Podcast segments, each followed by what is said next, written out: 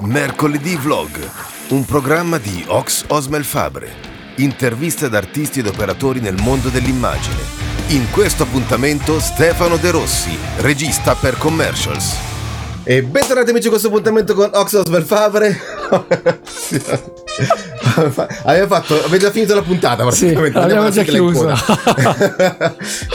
Oggi abbiamo qui in studio Stefano De Rossi dello Stefano De Rossi Studio. Poi vi spiegheremo chi è, cosa fa e perché ha un'attività che a mio parere è fichissima. Detto questo, vi ricordo di mettere un subscribe, accendere la campanellina e seguitemi sui social, che sono su Instagram osmelfabre_ph e l'altro che è quello dello studio, shelbystudio.roma, e sul sito www.shelbystudio.it, dove trovate i lavori, cose. Se siete artisti, se lavorate nel mondo dell'immagine, se qualunque reparto del mondo dell'immagine, fatemi un colpo di telefono, un campanello, un piccione veggiatore, un qualunque cosa, venite a trovarmi, facciamo un'intervista e parliamo di quello, della vostra esperienza lavorativa, così come fa oggi Stefano qui con noi. Benvenuto Stefano. Grazie Osmo. Sono molto contento di averti qui perché, come ti dicevo, noi ci siamo conosciuti al meeting con Stefano, si chiamava, sì, anche lui, sì. Stefano Ferrante, abbiamo dovuto leggere poi. Sì, no, poi arrivano mail tutti i giorni. Sì, Stefano Ferrante, in cui insomma si parlava di agenzie di comunicazione. È stato un feeling subito perché eravamo in quattro. Ma con un simpaticone come Osman, cioè non si può fare altro. E quindi poi io te lo dico onestamente, sono tornato a casa, mi sono visto il sito e sono rimasto folgorato perché tu hai un'agenzia che fa delle cose, a parte qualitativamente fantastiche, complimenti. Grazie. Quindi lui, Stefano, al di là dell'essere un tecnico, ha l'agenzia con cui lavora.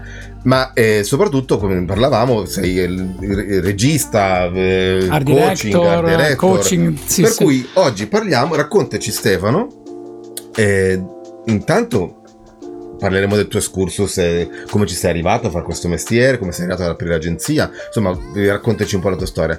E poi stavamo dicendo, appunto, scusami che sì, hai fatto questo mega preambolo, sì. Per dire che stavamo parlando del coaching che fa parte proprio del mestiere del regista, perché molte volte pensano che il regista sia quello col cameraman, il classico filmmaker che fa tutto. Certo, in realtà certo. Il regista deve dirigere, certo. E soprattutto deve dirigere gli attori, soprattutto deve fare anche le coreografie, che è quello che noi chiamiamo blocking, che è praticamente il percorso che gli attori devono fare a secondo il movimento della telecamera. Chiaro. Ma anche il settaggio delle luci, ok, certo. Questo è molto importante, quindi diciamo che il regista soprattutto deve dare molta attenzione proprio al ritmo, alla recitazione, che ci sia un'idea, una narrazione che sia corretta, che arrivi.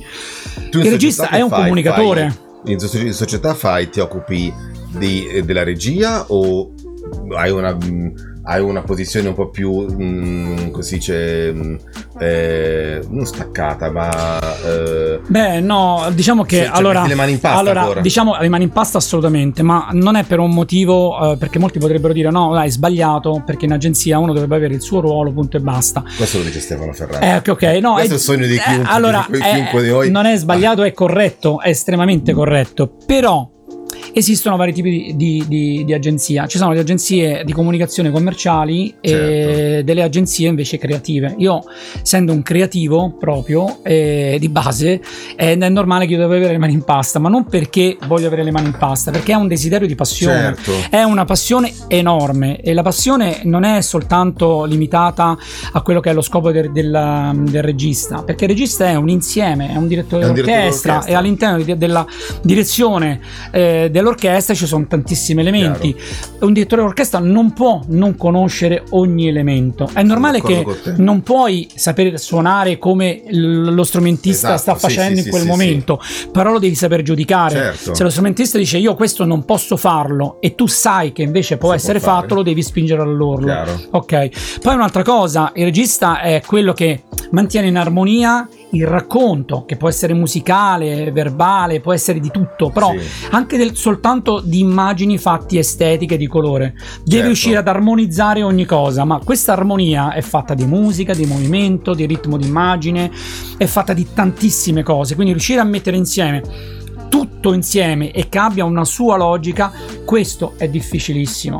Ognuno di noi deve cercare un suo stile. Tu hai detto che ti è piaciuto vedere i video nella De Rossi Studio, no? Che abbiamo fatto. Ma questo però, anche proprio per la qualità con cui sono. Allora, la qualità è buona. Adesso non voglio criticare il mio lavoro, perché trovo il mio lavoro che è buono, ma non è eccellente. Ma una cosa puoi vedere, questo lo posso dire, che il touch, l'imprinting è uguale per tutti i video. Questo non significa la ripetizione di un'idea, di una visione, no, perché deve essere completamente ogni volta variata, certo, a secondo l'occasione, perché tu quello che devi fare è comunicazione audiovisiva. Il regista la prima cosa che fa è comunicare, e quale linguaggio vado ad utilizzare. Se tu sei un artista, io posso anche mettere sotto uno spot pubblicitario una palla che dondola e darle una mia interpretazione, ma la mia nicchia di persone che verranno a vedere la palla che gira sotto uno spot sarà minima, perché è un linguaggio talmente personale, artistico, che voglio che venga apprezzato, che verrà apprezzato soltanto da quelli che in qualche modo possono comprenderlo.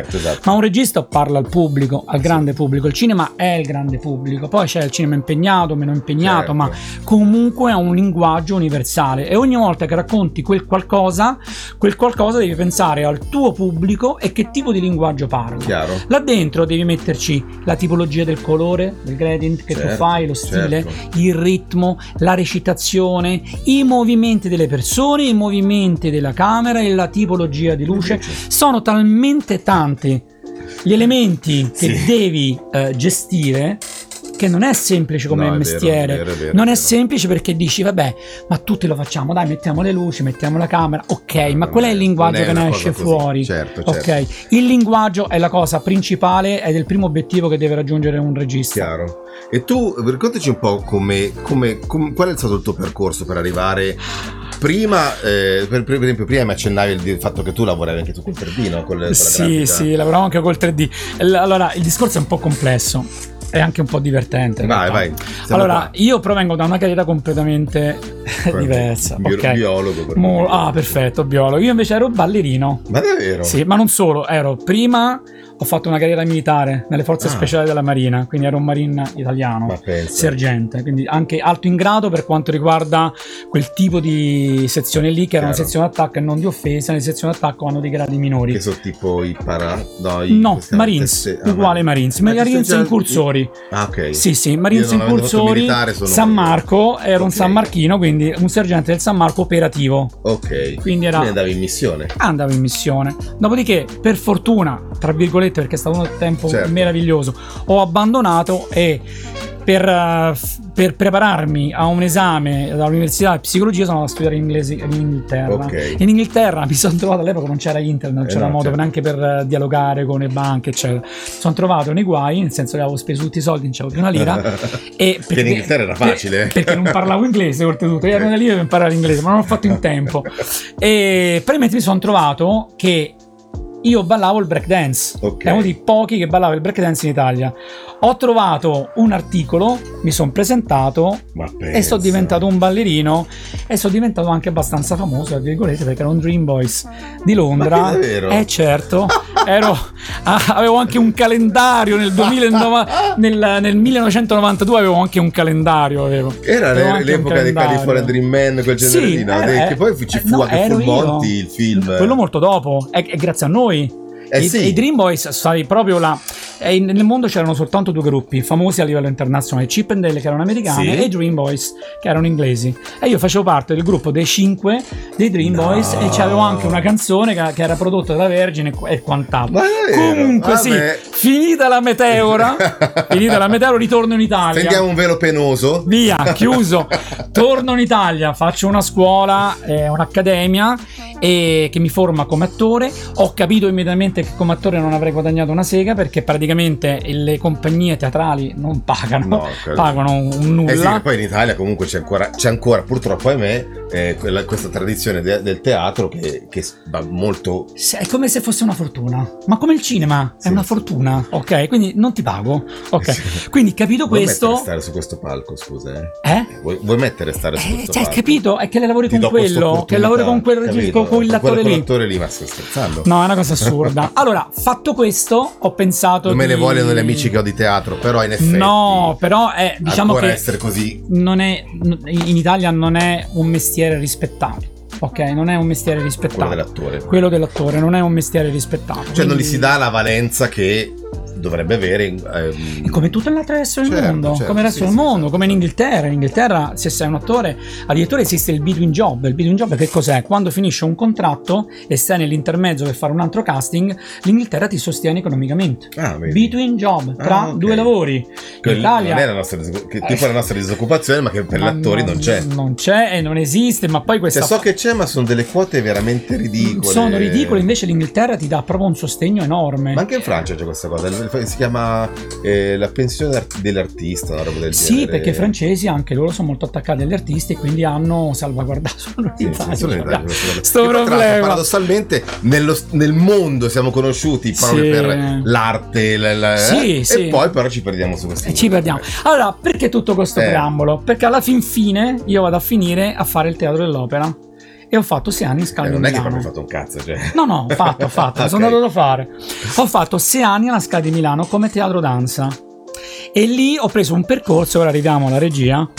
Perché tu non dici perché hai raccontato tutto questo? No, perché ci sta. C'è un motivo. Ok, c'è un motivo.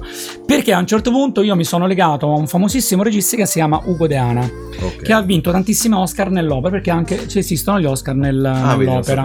E questo ha vinto... Ciao Ugo, grandissimo Ugo, un maestro incredibile.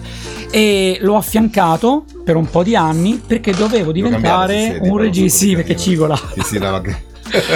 è abbastanza vergognoso, ma tanto diventerò ricco e famoso e quindi ne comprerò 25 di sedie. No, ma secondo me è per mettere disagio agli ospiti, ma assolutamente così li spremi di più. Allora ho seguito questo regista per molto tempo e dovevo diventare in realtà un regista d'opera. Quindi mi stavo preparando per...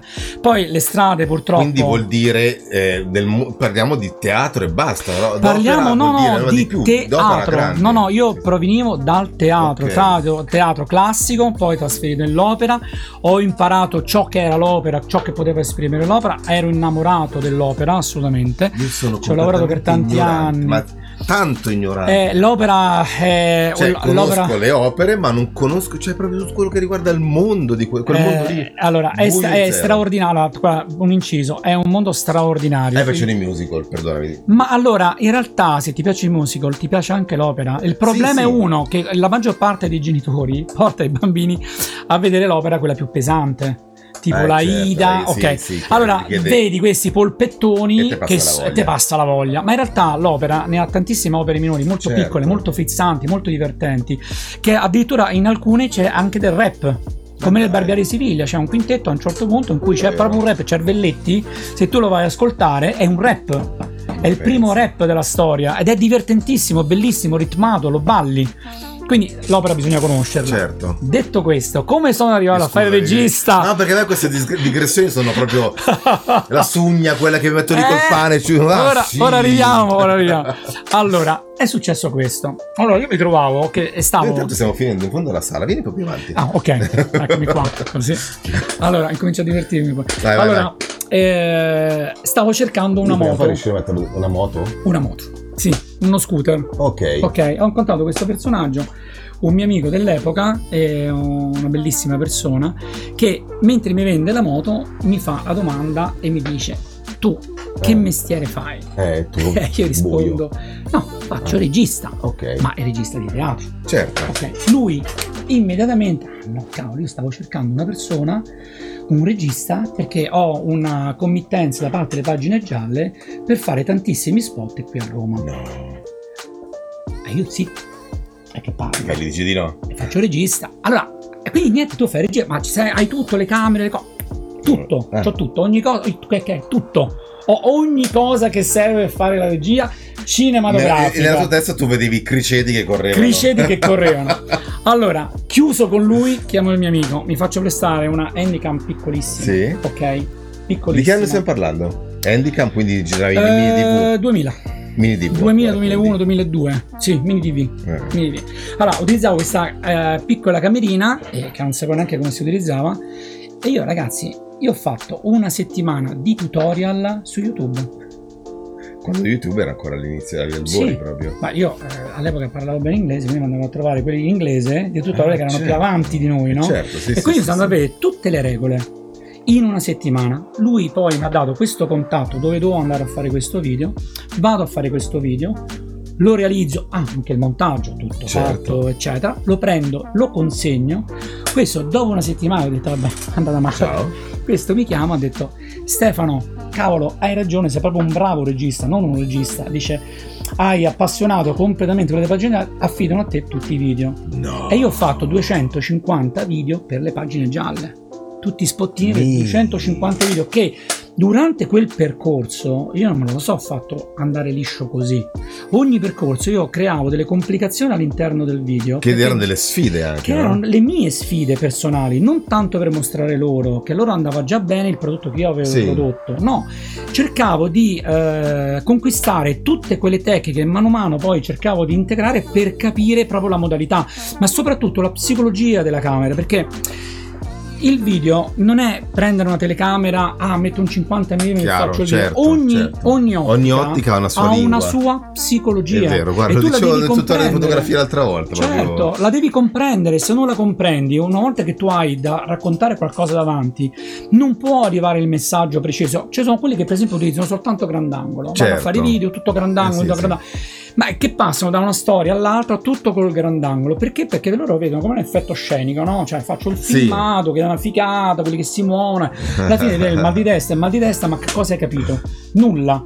Lì è anche una forma istrionica, no? Di chi sta filmando, cioè alla fine stai mostrando immagini, ma non stai raccontando la cosa principale, quello che tu hai lì davanti. Chiaro. Ok? E non solo, non cercherai neanche la partecipazione di chi è là davanti, di chi che in qualche modo possa rientrare a essere veramente il protagonista dell'immagine e non tu il protagonista che fa le sventolate di ripresa. Sì, perché il problema è proprio questo, tante volte tu ti senti cioè, questo è proprio un problema di, io guarda, suono da anni e stando sui palchi lo vedo, cioè, ed è una cosa che notavo, che il musicista ha lo strumento e suona e si preoccupa dello strumento, della performance tecnica.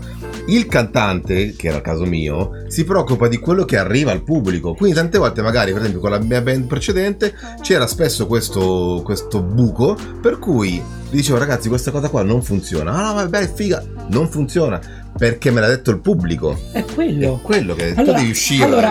Allora è azione e reazione. Certo. Tu crei l'azione e guardi la reazione. Se tu giudichi la tua azione secondo un tuo storico psicologico, e non è che stai facendo una cosa estremamente personale, stai diventando di nuovo l'artista di nicchia. Fai il performer. Se fai il performer in questo caso, perché devi affascinare il tuo pubblico, vuoi la tua nicchia più larga, cioè non la vuoi stretta così, ma la vuoi più larga, più a 180, la vuoi tutta davanti. Certo. Azione, reazione, vedo la reazione, se la reazione è quello che è nelle mie aspettative nell'arrivare al pubblico, allora devo cominciare ad approfondire quel tipo di linguaggio fino a portarlo a un perfezionamento. Lì nasce lo stile individuale tuo. Quando io prima dicevo nei video, no? Non sono i migliori video, ma una cosa è sicura, vedi che la mano è sempre quella, ma non è che la mano è sempre quella perché ho usato sempre la mia, perché qui ci sono stati anche cameraman, però la direzione artistica di quello che tu vuoi ottenere è sempre quel tocco lì, è importante perché quello è riconoscibile di te. Facciamo così, aspetta, scusate, mandiamo lo showreel, così vediamo un po' di lavori, ok? Ecco, allora... Ok. Io, come ti dicevo, riconfermo quello che dicevo. Grazie, troppo gentile. Sì, no, si vede in effetti che c'è comunque un linguaggio, cioè uno stile ben preciso che è quello che mi appartiene. Left. Vai. Okay. È quello che mi appartiene e in qualche modo cerco di mantenere sempre questo standard. Ripeto, questo non significa fare sempre le stesse cose, perché se le vai a vedere sono tutte diverse. Certo. E il fatto è che devi cercare sempre che quella magia, quell'effetto wow, quel fatto trilli, no, di magia ci deve rimanere. Sì, deve rimanere. È una bella fotografia, tra l'altro. Grazie, è una cosa che ho apprezzato molto. Grazie. È importante anche conoscere molto la fotografia, sì, nel senso che ma l'hai detto prima, ogni lente ha la sua personalità. Ha la sua personalità. Allora, tu immagina, hai la scelta, la lente. Devi cercare di capire qual è le proporzioni giuste che devi riportare all'interno della tua camera, no? Se hai un viso, se hai un'espressione, qualsiasi cosa, che ne so, ma che, mettiamo caso che è una cosa tipo trasognante, un po' un delirio, allora puoi andare col grandangolo, perché no? Perché è un'immaginazione, sì, certo. Ok, però se ti avvicini alla realtà già sei vicino a un cinquantino, certo, a un occhio naturale, certo. Se vuoi però una giusta proporzione, perché il viso sta esprimendo, un'emozione, una risonanza emotiva. Per avere una risonanza emotiva forte, chiaro, devi andare sempre più vicino con un 85, certo, e così via, certo. Questo è molto importante. E che cos'è poi di secondo importante? Il movimento di camera, sì, la posizione, l'inquadratura, quello che c'è dietro, quello che c'è dietro. Io molte volte, alcune volte dico, no, prima bisogna costruire l'immagine senza la persona davanti. Se hai, chiaro, un protagonista, lo devi fare senza che lui è davanti, certo, perché questo perché deve vivere, perché comunque prima devi percepire chi sei. Allora, se noi adesso ci togliamo, no, e vediamo cosa percepiamo di te, ama la musica. Non so se sei un musicista, ma sicuramente ama la musica, certo. È uno che suona professionalmente, amatorialmente, non lo so, però per avere 3 chitarre vuol dire che è un appassionato di musica, certo. Allora già ti ho identificato, esatto. Secondo step, se ti ho identificato devo sapere anche che tipo di outfit dovrai vestire. Questo ti parlo se sto facendo uno spot, devo costruire un personaggio. Tu quindi sei un attore, non sei realmente un musicista, chiaro, ok, sì. In uno spot allora devo costruire tutto il personaggio prima nella fotografia. Poi deve entrare dentro il personaggio e tirar fuori delle caratteristiche, beh, che devono essere non basilari, certo, ma devono essere caratteristiche, soprattutto, sì, che, certo, abbiano una tipologia strana, particolare. Può essere un tic, può essere una voce particolare, un movimento, oppure una persona che fa dei gesti particolari. Perché? Perché questi sono tutti imprinti che rimangono in testa, certo, è vero. Quindi in quei pochi secondi tu devi mettere all'interno di un'inquadratura tutto questo mondo e lo devi costruire dalla base, sì, partendo dal background, andando sempre in avanti fino a avere l'inquadratura, la composizione del quadro perfetta. Da lì vai in camera, certo. Allora in camera cambia ancora, perché devi mettere le luci, devi mettere la giusta inquadratura, il giusto movimento. È un personaggio che ne so, è fisso, allora farà un movimento che lo aiuta a rendere più dinamica l'immagine, certo. È una persona agitata che parla tutto, sì, qua, allora, la macchina sarà ferma, perché se si muove anche lei e si muove lui, capisci, diventa un disastro. Delirio. Quindi vedi quanto c'è da ragionare in un, certo, lavoro, tantissimo. Certo. Più riesci a ragionare in tutto questo e meglio è. Io molte volte quando formo magari qualche collaboratore gli dico sempre, no? Fai un esercizio di stile. Quando sei sul treno, quando sei sull'autobus, quando cammini, guarda l'immagine che hai davanti, ok? Fissa una piccola narrazione, uh-huh, no? Tu che cammini, attraversi la strada e va dall'altra parte del semaforo. Una cosa molto semplice. Guardala in modo visuale con le inquadrature. Non andare a copiare e a vedere le altre immagini come reference, perché, certo, se tu vedi le reference in qualche modo vanno a condizionare.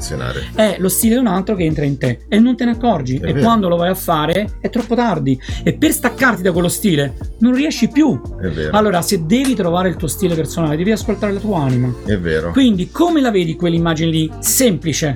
I piedi, vedi la parte da dietro che, sì, cammina, lo sto svelando, a un certo punto si ferma davanti al semaforo e lo vedo già in viso. Esatto, sì. In viso, quel momento, dagli un'espressione. Cos'ha in quel momento? È preoccupato? Sta andando a un appuntamento ed è felice? Dagli una caratteristica. Una volta gli data la caratteristica, cura anche la camminata. Perché la camminata va a descrivere quello che sta sentendo dentro, certo. È triste, è ingobbato, è felice, che guarda da tutte le parti, è ansioso, dice: "Madonna, non vedo l'ora di arrivare, cavolo, che bello!" Ok? Tutto questo più riesci a gestirlo, a metabolizzarlo nell'attimo in cui tu devi fare un lavoro. Eh sì, perché poi tra l'altro i video non è che durano, non sono film, ma sono dei mini film, non sono nemmeno dei corti, per cui sì, non hai il tempo tecnico di sviluppare il personaggio, devi boom, arrivare al personaggio subito, arrivare boom all'azione subito. E questa è una dote, cioè è uno studio. E quello che vi hai detto adesso è quello che accade durante un set. Tu arrivi al set, c'è il cameraman, forse un direttore della fotografia, forse una edizione, ci sono un po' di personaggi, sono gli attori, c'è il caos intorno a te. Ecco, tutto quello che ti ho detto devi averlo talmente veloce nella testa, perché in quel momento tu devi prendere decisioni e non sempre tutto quello che tu hai pensato veramente riesce ad attuare. Certo, no, certo. Perché basta una distrazione. L'attore: non mi sento bene, fa freddo, non lo so, sento un po' di brividi. Allora non ti preoccupare, guarda, adesso faccio venire un'ottima cosa, facciamo questo, facciamo quest'altro. Ah, ma secondo te faccio così o faccio così? Faccio così o faccio così? Guarda, fai così. Ah, perfetto. Ma sei sicuro che se non faccio così faccio così? Ah, cazzo, perfetto. Allora, prova a lavorare in una situazione del genere. Quindi diciamo che la maggior parte, non solo io, ma tutti quelli che fanno i video impegnati, che cercano di esprimere comunque un'idea, un racconto, sì. Purtroppo non li vediamo mai tutti quanti al meglio, ma anche i grandi registi non li vediamo mai veramente al meglio, perché anche il grande regista è comunque la pressione della produzione, certo, sì, che gli sta alle spalle, ma anche infatti gli attori. Adesso ci sono questi famosi director's cut, che sono un po' poi la parte svelata di quello che pensava veramente il regista. I registi incazzati, quello, no? la zona dei registi incazzati, quando non ti permettono di fare il tuo taglio personale, perché magari in America è terribile sta cosa, cioè allora, in America so che il produttore ti dice: regista, non devi rompere i coglioni, non è finita. C'è un'altra cosa che fanno in America che è distruttiva per un povero regista. Allora, mettiamo caso che dobbiamo fare un film o una serie televisiva in costume. Ok, il costume è del, che ne so, 1200. Chiaro. Ok, andiamo a vedere storicamente tutti i costumi del 1200, io ti riporto e ti dico: guarda, questo è il costume del 1200. E quello ti guarda e dice: ma stai scherzando? E dove sta Naked? E dove stanno le cosce? Ma stiamo scherzando? Una cosa del genere ai giovani e appare troppo vecchio. Certo. No, trasformiamo tutti i costumi in un qualcosa di più figo. Certo. Ok, allora vedi che c'è una trasformazione dei costumi, dell'outfit, in cui ti cambia tutto il linguaggio del film. Quindi il povero regista si trova che hanno deciso loro i costumi, hanno deciso loro gli attori. Come si decidono gli attori? Come si decidono gli attori oggi? In Italia non lo so. No, a parte anche in Italia, tra virgolette. In America alla famosità. Perché tu metti insieme tutti i follower che ti seguono, con tutti gli attori, che ne so, milioni, metto tutto insieme. Qual è il budget che abbiamo per questo qua? Questo diviso questo è la sicurezza che noi nel primo weekend ci garantiamo break even, torniamo indietro con i soldi. Certo, è vero. Quindi, allora, si è un po' tutto stravolto. Oggi la produzione in generale, non sei veramente il padrone. Quindi allora, ritornando alla difficoltà del regista, è normale che tutti noi abbiamo delle grandi difficoltà con il cliente, il produttore o chiunque esso sia che ha in qualche modo la voce in capitolo. Certo. In tutto questo tu devi gestire la tua idea. Chiaro. La tua visione. Quindi tutto quello che abbiamo parlato fino adesso, di tutti quegli elementi che devono essere inseriti, cioè pensati, inseriti e poi eseguiti, quanto arriva? Quanto arriverà? Un decimo di quello che pensavo. Senti, è un mestiere particolare, quindi tu sostanzialmente, tornando tipo back in time, questi 250 video di Pagine Gialle ti hanno formato. Allora, mi hanno svoltato perché allora, sicuramente con i soldi che ho guadagnato, ragazzi, io l'ho reinvestiti tutto, ogni cosa, ogni centesimo in materiale. Grande. Mi sono fatto tutto quello che era roba seria, che mi serviva. Handycam, ma... Sì, no, avevo la telecamera professionale, luci professionali, microfoni professionali, le Steadicam subito. Appena uscito fuori la Ronin l'ho comprata subito. Ho comprato tutto quanto, ho investito perché avevo bisogno di avere i miei strumenti. Certo. Devi conoscere i tuoi strumenti, perché molti dicono: vabbè, sono un filmmaker, molte volte quando a seconda della commissione noleggio. noleggio non è la stessa cosa, è come dire faccio a meno della mia mano, quando mi serve la noleggio, la metto e poi ci vado in giro e ci faccio le cose che devo fare. No, non è così. Devi conoscere le proprietà delle camere, devi capire quali sono i loro limiti, quali sono le loro espressioni. Oltretutto le telecamere sono una diversa dall'altra, cioè quando vai con una Sony, una Canon, una Fujifilm sono proprio a colori diversi, sono tutto diverso, proprio le... ma anche quando guardi all'interno dell'LCD o anche se metti un diverso, è tutto diverso, ok? Quindi devi prenderci confidenza, è molto importante. Ma infatti guarda, io sono capita spesso di ripetere questa cosa, sono uno di quelli che dice quando hai qualcosa sfruttalo finché non capisci che tu sei il limite. Questo guarda, posso dirti che questo è una delle cose più importanti. Io l'ho notato con i collaboratori, no? Ah vabbè, ma tanto è un piccolo lavoro, che ci frega. No, come che ti frega?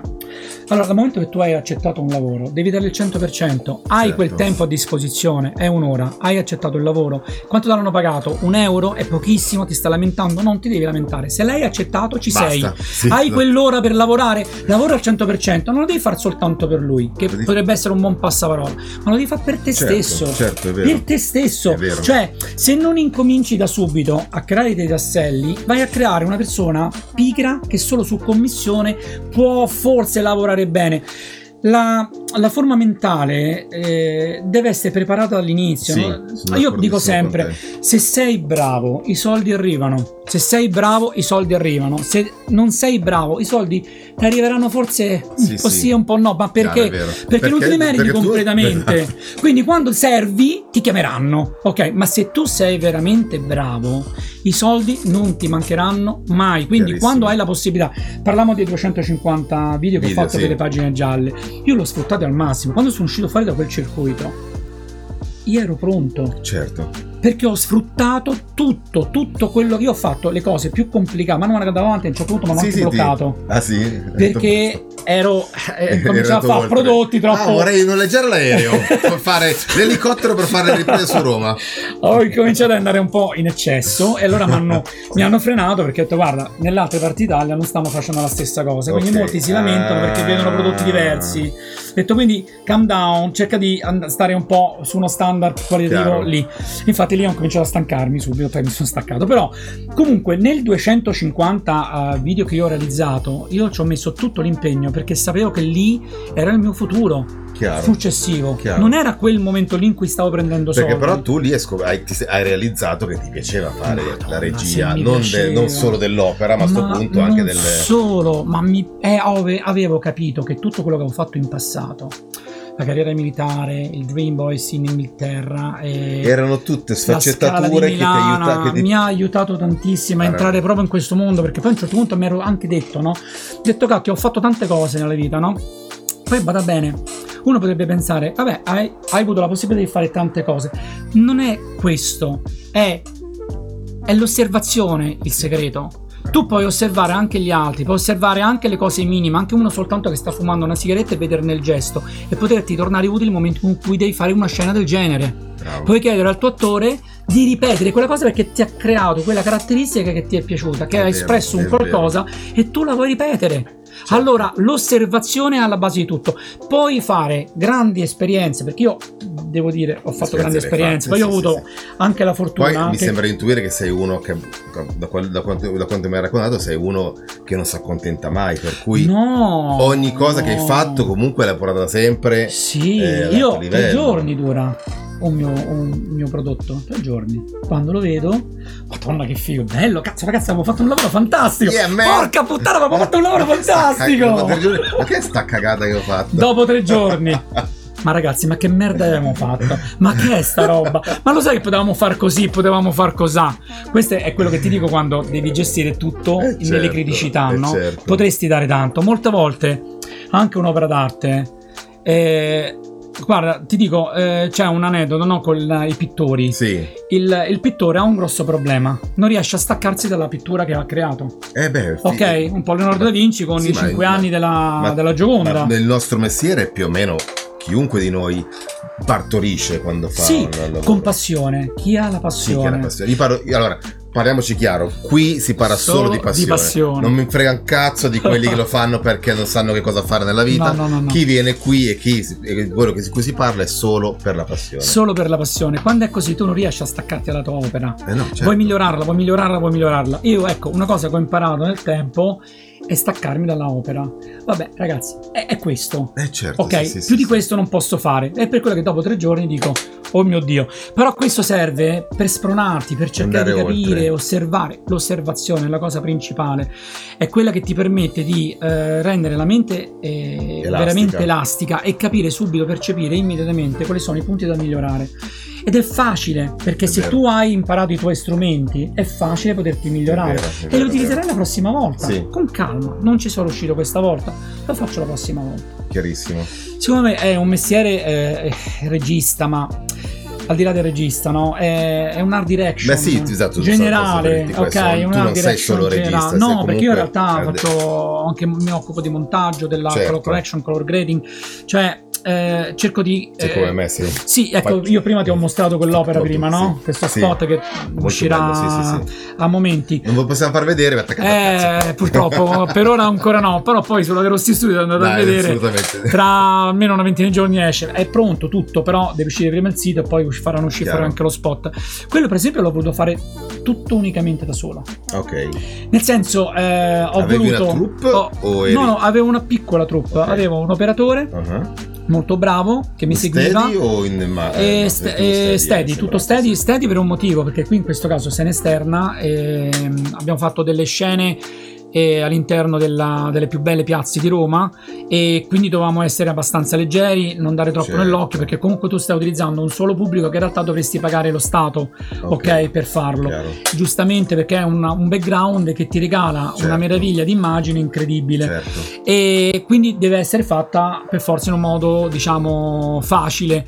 E però io ho studiato tutto prima, logicamente ho creato l'idea, ho creato uno storyboard, creo sia il mood board inizialmente, che è molto vicino allo storyboard, e poi faccio anche lo storyboard, scegliendo già subito quali sono le lenti, vado a fare un sopralluogo, cerco più o meno quello che è per essere più veloce. Ti segni già le lenti sullo story?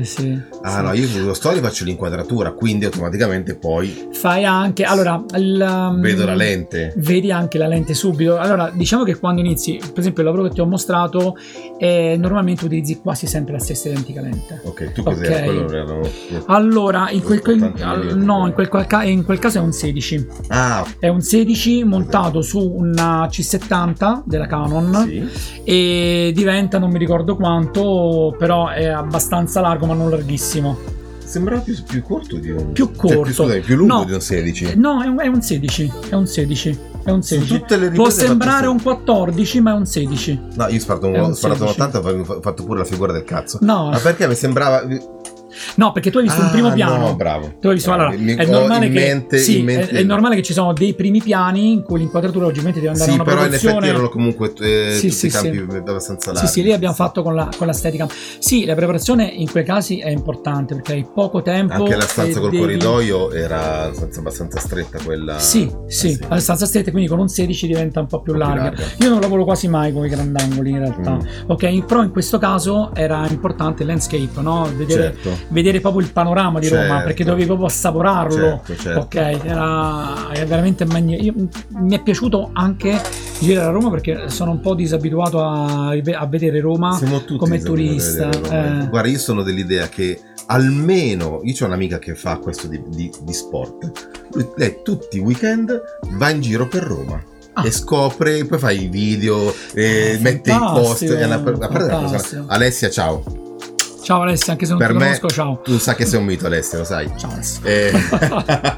E lei poi fa il post e racconta in giro per Roma. Sì, racconta l'aneddoto legato a quel posto, bellissimo. E poi sempre tutto in maniera molto, anche abbastanza ironica e bravissima. Però io sono proprio dell'idea, perché mi sono reso conto anche del fatto che cazzo, vivi a Roma e non conosciamo Roma. È vero, perché siamo abituati a girarla così, o magari neanche entrarci nel centro. Sei informato, perché lo studio sta tra Trastevere. Sì, è Trastevere, però anche io arrivo, vado via.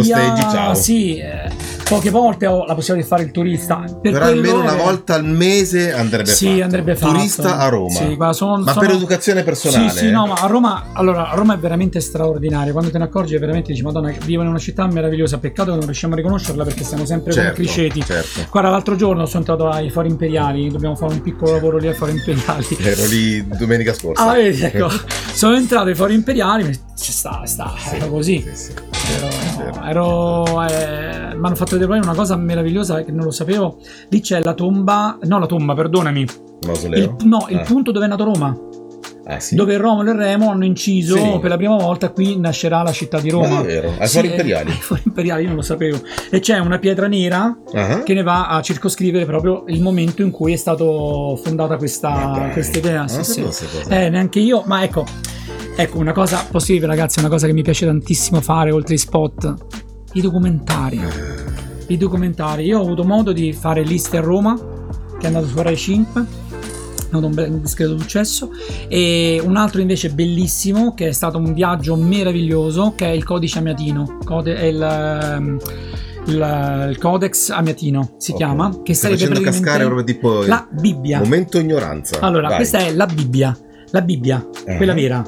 Ok, la Bibbia, velocemente, prima fino al 400 le Bibbie erano di vario tipo, scritte in varie lingue, fino aramaico, 576, latino, il Concilio di Nicea. Sì, ce n'erano tante lingue, soltanto erano tutte molto interpretabili, quindi ognuna aveva preso una sua via. Okay. Allora c'era un personaggio che ha rifatto, diciamo, tutto il percorso del Mediterraneo per andare a raccogliere un po' la voce passata da generazione a generazione per risistemare questa Bibbia, ordinata logicamente dal Papa.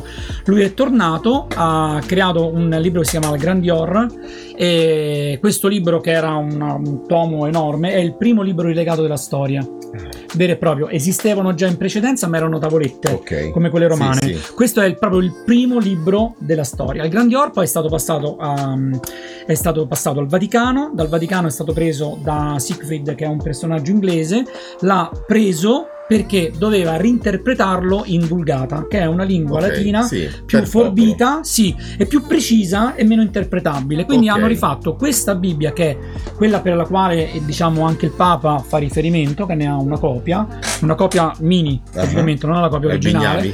Ne hanno fatte tre copie da 50 kg con 2000 pecore, cioè il dorso di una pecora diventa un quadrifoglio,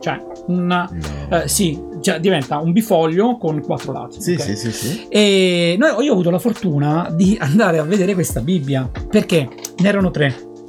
Erano state realizzate, sembra strano, in Inghilterra, perché in Inghilterra è così, in Inghilterra, e 2 copie che sono rimaste in Inghilterra sono state bruciate durante le guerre medievali, e una era in viaggio verso l'Italia. Il personaggio che la portava è morto, questa Bibbia si è persa per 1000 anni, è stata ritrovata da un arcivescovo, è stata portata a Firenze nelle segrete della Biblioteca Laurenziana di Firenze.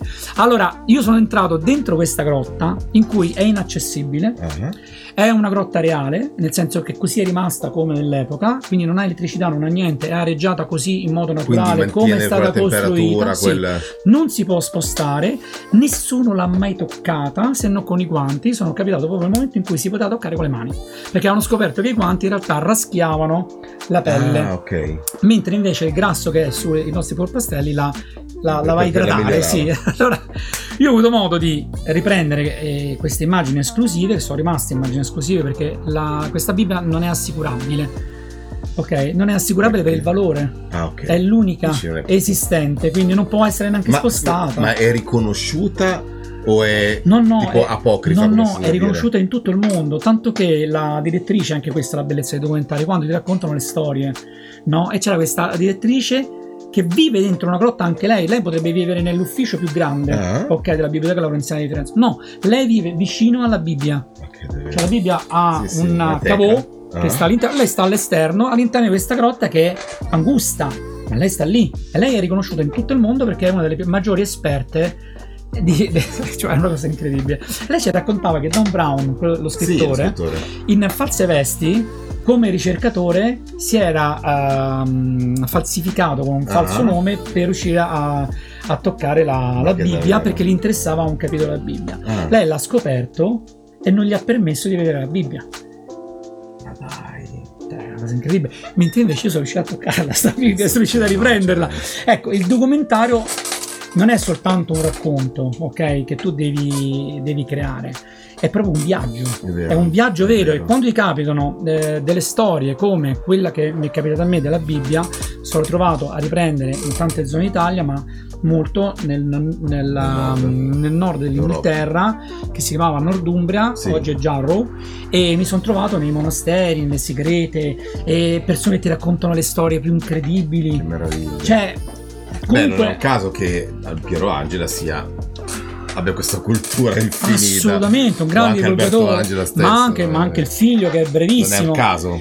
Io li invidio, perché loro fanno un viaggio nella scoperta di tutto, che è una cosa straordinaria, perché incontri persone che ti raccontano le storie meravigliose, tu ti arricchisci, ma certo, ecco, vedi anche lì la regina, no? Sì, sì, cioè sì, sì, tu acquisisci informazioni, esatto, non stai lì passivamente. Se tu vai a fare un lavoro perché sei stato pagato, no, e stai lì passivamente e stai spendendo il tuo tempo, tanto io faccio il mio lavoro, devo fare la ripresa, faccio il record, certo, e me ne vado, che hai fatto? Hai speso un attimo della tua vita meraviglioso, magari meraviglioso, buttata via, perché? Perché non hai interpretato il momento. Sì. Se tu invece entri in empatia con tutto quello che ti circonda, chiaro, osservando tutto quanto, ascoltando, tu ti arricchisci continuamente. Tutto quello che tu stai prendendo dagli altri, poi lo puoi riversare nel tuo lavoro, che può essere qualsiasi cosa, che può essere la grafica, che può essere la direzione della fotografia, la regia, qualsiasi cosa può essere inserita dentro, è vero. Ma devi essere interessato. Devi essere interessato. Se non sei interessato, devi vivere attivamente, cioè devi viverla la vita. Devi viverla, sennò diventi un dipendente di chi? Sì, sì. Ok, guarda, io credo che il lavoro va scelto con grande passione, con grande desiderio, è la cosa fondamentale. Se non c'è questo, stai vivendo male, perché vivi scivolando sul tempo, senza sentire quello che ti passa sotto. Sì. Ed è assurdo, no? Sono d'accordissimo con te. È assurdo. Allora Stefano, wow, che viaggio, fermate i carri. Dunque, io direi che di roba ce ne siamo detta tanta, ma passerei un'altra ora e mezza. Non vorrei andare oltre. Però insomma, capito come si fa, ragazzi, cioè dovete vivere quello che è la vita, non far passare le cose così. Siate proattivi, si dice, giusto? Giusto, proattivi. Giusto. E vi ricordo, se siete artisti, se siete gente che lavora nel mondo dello spettacolo, del cinema, dell'immagine in generale, anche lo stampatore va benissimo, cioè è comunque il mondo dell'immagine, venite qua, facciamo questo dialogo e condividiamo col mondo quello che è la vostra storia, la vostra esperienza e il vostro lavoro. Io ti ringrazio, Stefano, veramente grazie per questo bellissimo. E spero di vederci presto, perché anche se purtroppo le distanze sono siderali, nonostante siamo nella stessa città, comunque ci vediamo sicuro. E noi invece ci vediamo venerdì con un tutorial, penso, di fotografia. Sì, suppongo di fotografia, non so ancora se farò una foto o un tutorial, comunque parleremo di fotografia. E detto questo, basta, basta la vista, ombre. Oddio, ti ho parlato tantissimo, se facciamo un selfie, madonna ragazzi, aspetta, Se sei un professionista o un artista che lavora nel mondo dell'immagine e vuoi condividere la tua esperienza col mondo, Mercoledì Vlog è il programma che fa per te. Con Ox Osmel Fabre ogni mercoledì un appuntamento nuovo. Scrivici a info@shelbystudio.it.